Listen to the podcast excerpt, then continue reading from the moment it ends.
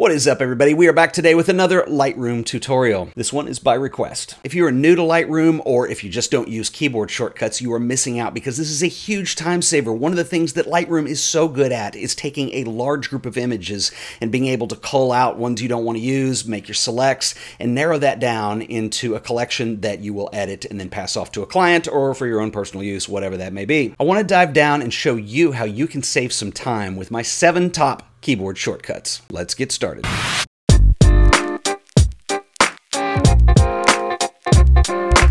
So I have a set of images that I've brought into Lightroom here, and depending on how you shoot, when you bring images in, it could be a lot of images, it could be hundreds. And so what I want to do is start culling down a large collection into a decent size that I can work with in Lightroom. The way we do this in Lightroom is by using flag states, and there are 2 different flag states. You can flag an image as rejected, or you can flag an image as a pick.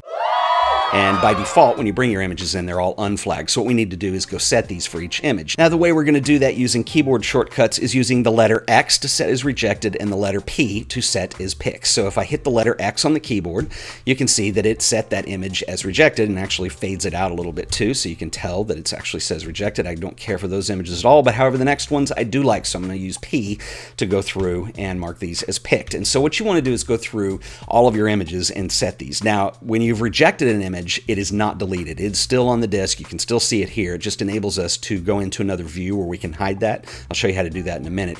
One other variation on here that you can use is to hold down the Shift key. So if I hold down Shift and hit the letter X, what it does is it marks it as rejected and it automatically moves the selection over to the next image. I don't have to arrow over. And the same with Shift P. It sets it as a pick and then moves the selection over. So that's a much faster way that you can work using those 2 keyboard shortcuts.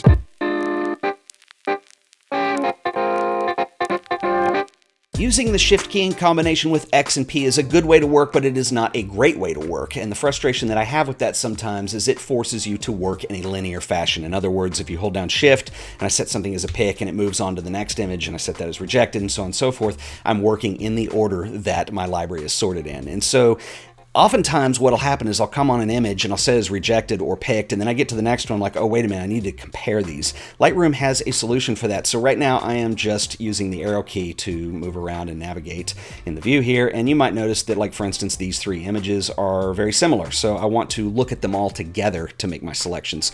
So what I'm going to do here is I'm using the arrow key. If I hold down the Shift key, you can select multiple images as you move the arrow over. And here's where your next keyboard shortcut comes in, and you're going to hit the letter N, as in Nancy, on the keyboard. And what this does is it goes into survey view. I like to think of this as create a new survey view. That way I can remember it's the letter N, because this one's a little tricky. And what this does is it just gives me a view of just those 3 images that I've selected. And I can still go through here and, let's say, well, these are pretty negligible, but the first one's going to be the pick.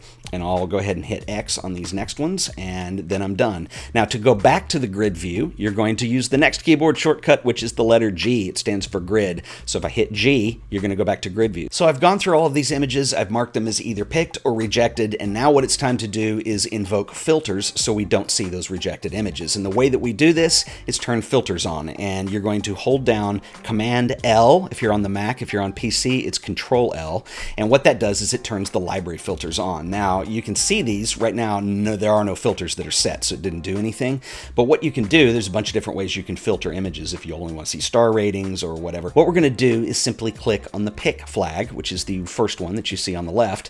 And what that does is it narrows all of your images down just to the ones that we picked. If I only want to see the rejects, you can do a different filter for that. And you can toggle that filter view on and off with Command L on the Mac. See, now I've turned it off, or Control L on the PC, and then that just turns it on and off. Okay, so I have made my final selects and it's time to go do some post work. So we need to go into the Develop module. Well, I could grab the mouse. I could click on Develop at the top of the screen, but come on, that doesn't save any time. We're talking keyboard shortcuts.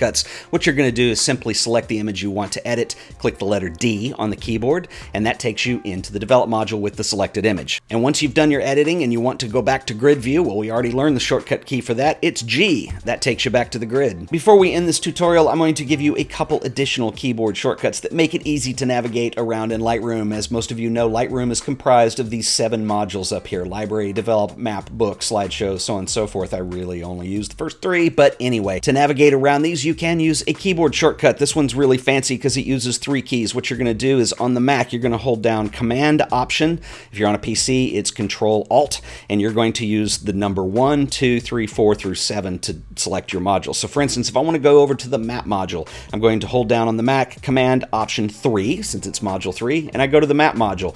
If I want to go to develop, it's Command Option 2. If I want to go back to library, it's Command Option 1. So that's another little trick that you can use just to navigate around those modules. If you have any keyboard shortcuts in your workflow that you like, feel free to share them in a comment below. Speaking of sharing, share this video with somebody who might find it useful and hit that like button. Until the next video, I'll see you guys then. Later.